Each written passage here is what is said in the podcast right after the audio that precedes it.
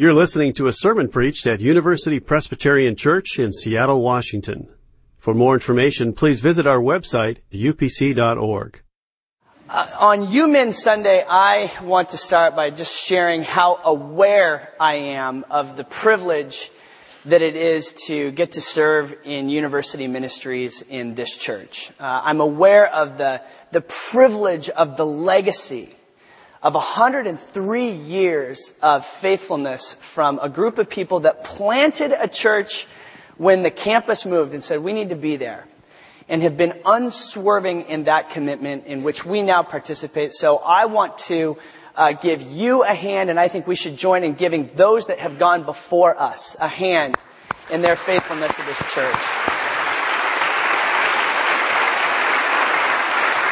I think that it is an appropriate hand to give because anything that lasts a century has had to struggle to get there. Trying to exist for that long means that there has been hard work involved. And it's hard work that we turn our attention to in this series that George got us started with last week called Take This Job and Love It. George shared with us how as those created in the image of God, we are created to be and to do. And it's this thing that's this gift of which we discover part of our purpose and meaning. It's a wonderful thing.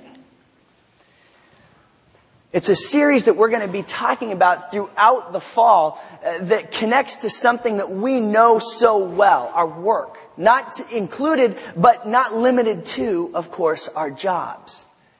Of course, we're seeking to be faithful every Sunday when we gather together in this place, but this series is intended to help us think what, think about what happens between Monday and Friday and how do we be faithful to Jesus in that. Of course, that got me thinking about some of the jobs that I have had in my life. And I think about the first job that I ever had. As a teenager, I harvested strawberries for a couple of months each summer out on the Olympic Peninsula. And honestly, it was, it was backbreaking work in that you are in these rows of strawberries on your knees, bent over and picking all day. And in that job, we were paid by the pound. And the occupational hazard of that job was coming across that berry that you're looking at and you go, you're looking at it and you pick it and you go, uh, you know, this could probably make me a penny, but I'd pay a dime for it. So down the hatch it goes strawberry fingers and all. And so I did that for a few summers. Uh, that first summer that, that I worked in the berry fields, the thing that I remember was that I worked all summer. I made about $350 and I saved all that money so that I could get a, pair, a new pair of K2 skis uh, so that I could go skiing in the winter. Well, a few years later, I, I got uh, hired into a job that's probably a little more uh, fitting to my gifts. Uh, as a high school, I started working for a local radio station out there in Port Angeles, and and the hard part of that gig was that I either had the really late shift or the really early shift. But it was, it was a job that, that I embraced. It, it went a little something like this. Ryan, the Love Doctor Church, rolling with you here on a Saturday night, 1450 on your dial, number one in your heart. We're taking your phone calls right now. and then Go ahead, caller. Uh, hey there, Ryan. Long time listener, first time caller. Love the show. Hey, uh, wanted to see if you could give me some dating advice. Uh, having a hard time getting some dates. Oh, sure, caller. Uh, you need to, you need to change your cologne. Next caller.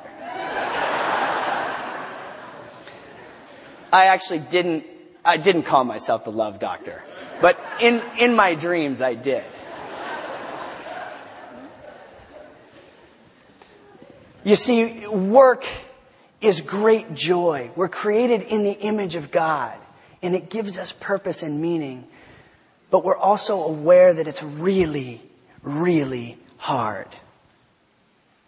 And it's that tension that we want to deal with as we engage this morning. Somewhere along the lines of being created and being in paradise, things got more complicated. Now, last week for some, it might have been too far outside of your ability to comprehend that work is a gift, because you're so aware of the grind that your job or your work, whatever it is that you do every day, is difficult. We're aware that not only is work hard, but life is hard. This group that my wife and I are in that meets weekly, we got to discussing last week's sermon that kicked off this series about work as a gift and, and the conversation Im- immediately gravitated to this reality that for each of us in this group, all of us have small children, uh, um, all of us in our, in our 30s, that in a lot of ways for us, work felt like the easy part. It was coming home that was the hard work. But we were also aware that, that coming home is also the great blessing. It's the great reward for that hard work it feels in, in so many, so many ways. But isn't that so often how it works? That that which you work really hard on also yields what we understand to be the greatest reward.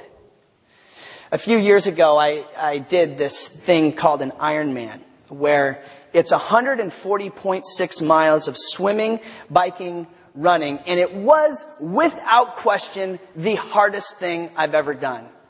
And as I finished that race, I was on the one hand absolutely miserable. I was starving, but I was so miserable that I couldn't eat. Big food, big plate of food in front of me, and all I could do was put my head on the table. Yet, yet I would do anything to experience the sense of accomplishment and success that I, that I felt in that moment of finishing an Ironman.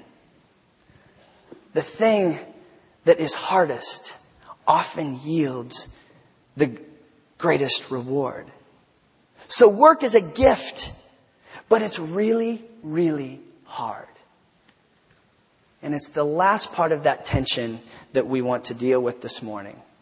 Let me pray for us as we get started. Lord, we do thank you for your word. But so often it seems to send us some mixed messages. So Lord, as we wrestle with the tension of this gift of work that is hard, would you be with us? Open our ears, open our minds that we might receive whatever it is that you have for us this morning. It's in Christ's name. Amen. So George covered Genesis 1 last week this creation and reminded us about that great image we're created in. So we move on to one of the more unique and important stories in all of scripture. And it's the story commonly referred to as the fall. It's a narrative, a narrative of people falling out of perfect relationship with God as their creator and their provider. You see, they had been created and are living in this paradise, this garden of Eden, and everything is perfect, but it comes to a screeching halt in Genesis chapter 3. Now, I'll be honest with you. On a really practical level, I get this text because clearly we live in a fallen world. I'm reminded of that last night when my team loses to a team called the Devils we live in a fallen world. Need I say more? But on a spiritual and theological level, if I understand this on a practical level, on a spiritual and theological level, it is, it has always been a story that I've really struggled with. A story that, that often has left me with more questions than answers about God. And so it's that story that we engage today. So a, quick review of that is that Adam and Eve have been created and are living in a garden and God says it's all very good. Then this cunning creature approaches Eve and invites her to eat from this tree that God, in all of God's goodness, said, don't eat from that tree. Okay, a parameter that he said, look, you, you can go nuts in this place, but that one's off limits. So God in his goodness gives us uh, those, those limits, but this cunning marketer in the form of a serpent comes to Eve and presents a good looking product from that forbidden tree and it stirs up a desire in Eve that she hadn't pre- previously had. This desire that emerges even though she's living in this paradise. This perfect place with God and her husband. But ultimately, she's tempted in three ways. From Genesis 3, first, it tells us that to Eve, this fruit looked good for food.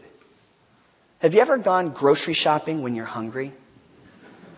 Well, I have, and, and things that I would otherwise never put in the grocery cart somehow end up in there when I go grocery shopping when I'm hungry. What's worse is if you go to Costco when you're hungry.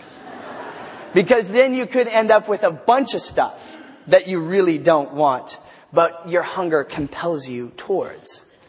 Second, it says that to Eve it was a delight to her eyes.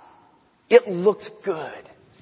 Now, my guess is that we have all gone for something that in a moment looked good to us. Perhaps a, a, a new shirt, a new pair of shoes. Uh, with the group of people that I work with, that good looking guy or good looking girl across the room. We're drawn to go after those things that look good. And third, the one that I think I struggle with the most is the desire to be wise. Who doesn't want to be a little bit smarter? Isn't this a good intention? I mean, there's a lot of people out there making a lot of money to help make people smarter. I recall that when I was a student here at the University of Washington, the fraternity that I lived in right over here on 17th actually hired somebody to come in and lead the chapter in these, these memory building exercises that of course were intended to raise the grades of the chapter and do it in a really quick way. Not sure it worked, but they hired the guy nonetheless. We all want to be a little smarter. So I think that it's, it's hard, it's, I don't want to be too hard on Eve for eating from this tree. So of course Eve does eat from it and then talks Adam into it as well. And as a good, consistent parent would do, God says, there are consequences. Now, in my opinion, both Adam and Eve were responsible, or perhaps irresponsible, for not listening to God. Both of them knew what obedience to God looked like in that spot. They both knew the freedom that God had given them, and they both made the choice in that freedom to disobey. Now, I'm an optimist. I want to give people the benefit of the doubt, and I'm led to trying to give Adam and Eve the benefit of the doubt here. Is this really a big deal? Come on, she wanted to be smarter. That's not bad, right? But the issue that I want to highlight for us this morning is that I think this is an issue of trust. Eve is tricked into thinking that if she eats this, she might be able to know more of God. That she can go from living in this place of union and humble obedience under God's provision to going, well, maybe if I do this, if I eat this, I can know more. There was a distrust that this is the best situation. That's why we say that pride comes before the fall. In this case, Eve was thinking more about herself than she was about God. Pride is not thinking too highly of yourself. Pride is thinking too much about yourself. And in this case, Eve was thinking too much about herself and ends up being the first victim of grass is always greener syndrome.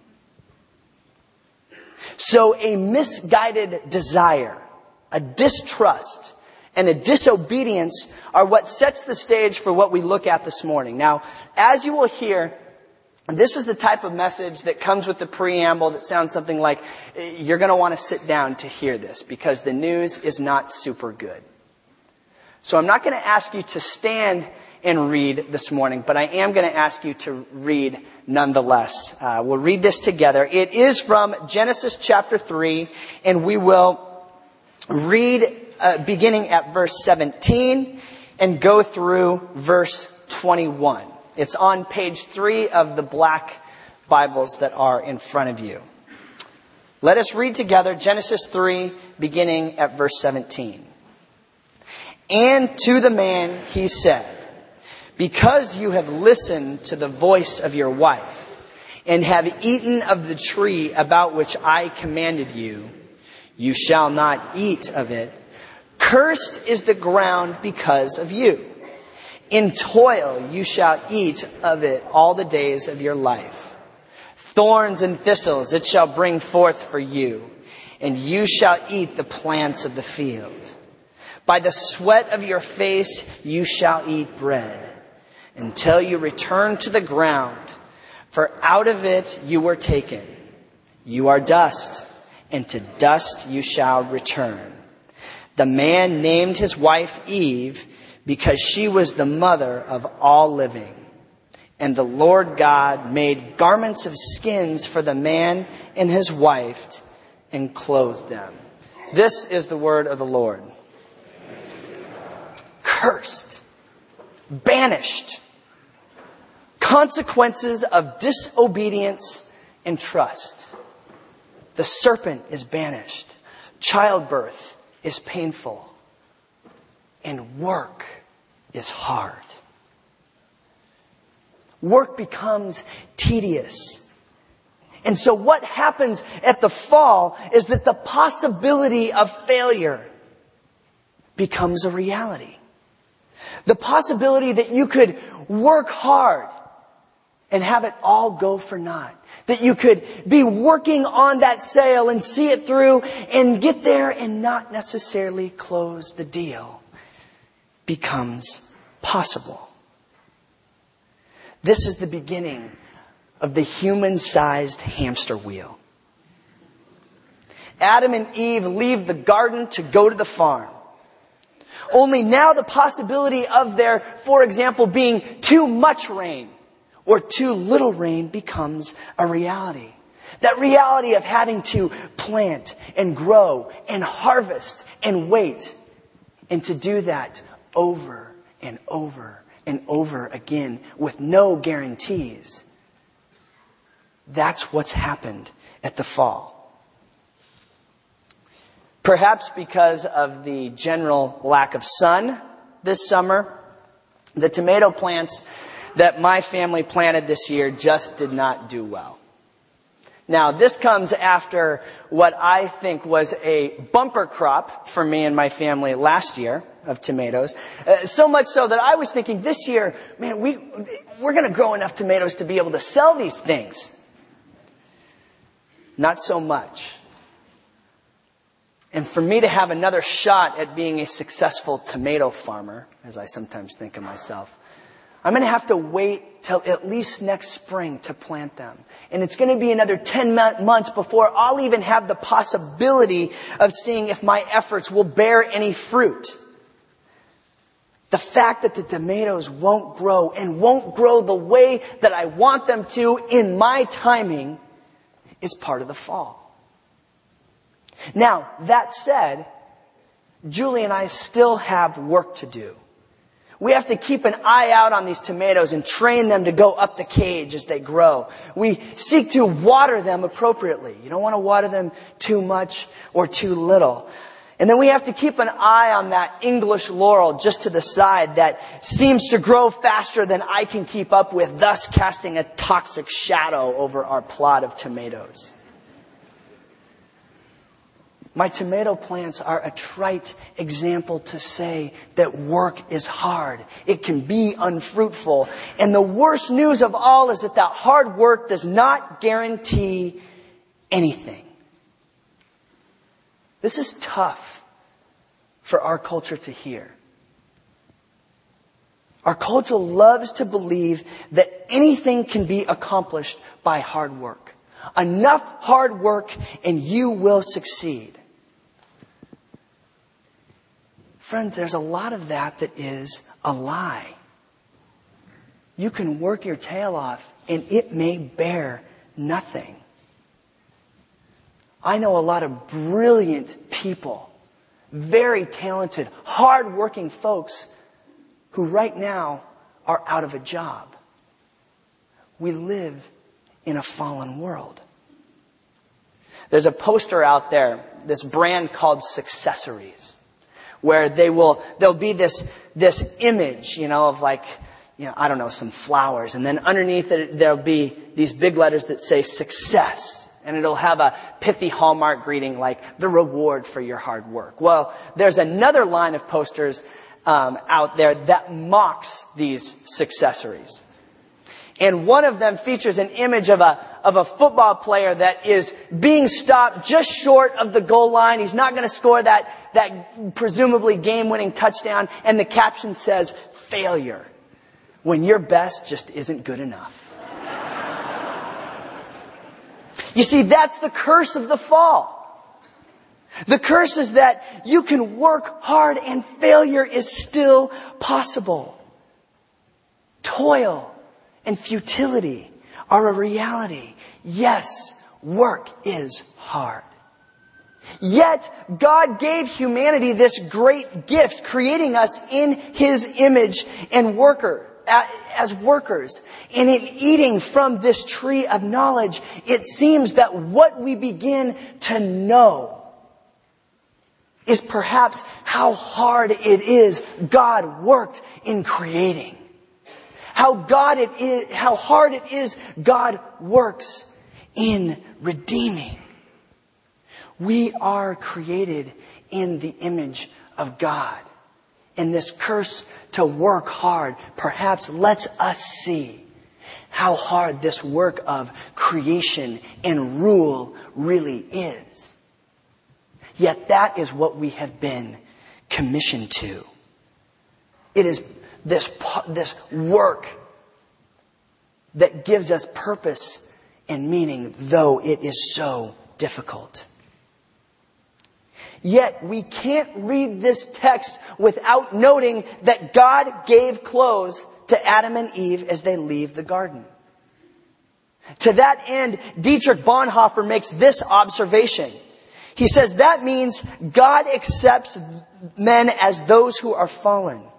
He does not compromise them in their nakedness before each other, but he himself covers them. God's activity keeps pace with man. God's activity keeps pace with man. He provides with them. Did you catch that God clothed them? But the grace doesn't start there. Did you notice that God says they won't go throughout? Verse 17 through painful toil, bad news. It means hard work. You will eat all the days of your life. Good news. God keeps pace and provides. Verse 18. It will produce thorns and thistles. Bad news. Hard work. Yet you will eat the plants of the field. Good news. God keeps pace as a provider. Verse 19, by the sweat of your brow, bad news, hard work, you will eat your food. Good news, God keeps pace as a provider. So yes, work is hard, but God keeps pace with what we do. This is difficult news to hear that there is this curse of hard work but in it, God keeps pace. Now, we can't avoid that curse. And some of us may even be, be wondering about how, why does a loving God curse? Don't miss the grace that was there. And additionally, even in the moment that there is that curse, God's redemptive plan begins. God's redemptive plan begins because that plan God's whole plan of redemption is working through people. And ultimately through Jesus, but in Jesus doing what we could not do for ourselves, our work becomes to do the hard work of getting that news of redemption out. Jesus did the hard work that we couldn't accomplish, but then we get the mandate to go. To go and make. Go and make disciples of all nations. The apostle Paul says that we are God's workmanship. And we live in a world that is dying to know rich meaning and purpose and relationships. So our job, our work, is the hard work of demonstrating how God's grace and love has won. Great. So, so what do we do with this? Our work is cursed, but through Jesus, this curse is reversed, but it's still hard work. What do we do? Two things I want to share with you this morning. First, if it was disobedience and a misguided desire that led us here in the first place, that led to the fall, I want to offer that it is obedience and a guided desire that inform our work. So if disobedience was the first problem, the, the question that we might ask is something along the lines of, how then do I be obedient in my work? By working hard to extend grace and love that has ultimately won the battle for us. To take seriously that commission to go, to be God's workmanship. Think about the people around you that might be dehumanized by the pressure towards hard work, towards working harder, towards working hardest.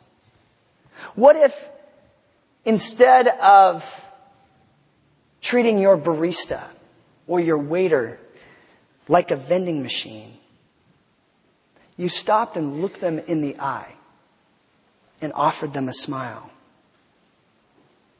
What if you listened to your client in a way that nobody else does and then simply demonstrated the love and grace of Jesus to them in whatever it is that is going on in their life? You may not have to use words at all. In the words of Greg Boyd, our job our work is to ascribe value to others, to replace our judgment of others with value and with worth.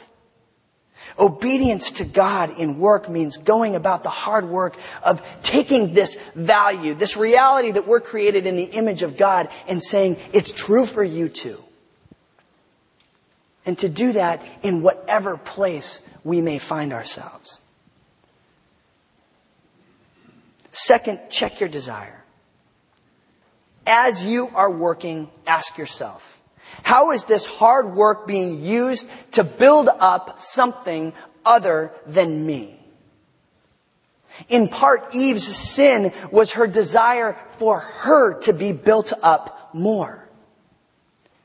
Engaging our own desire means going about whatever it is that we do with the intention to build up something besides ourselves, our own bank accounts, and our own portfolios.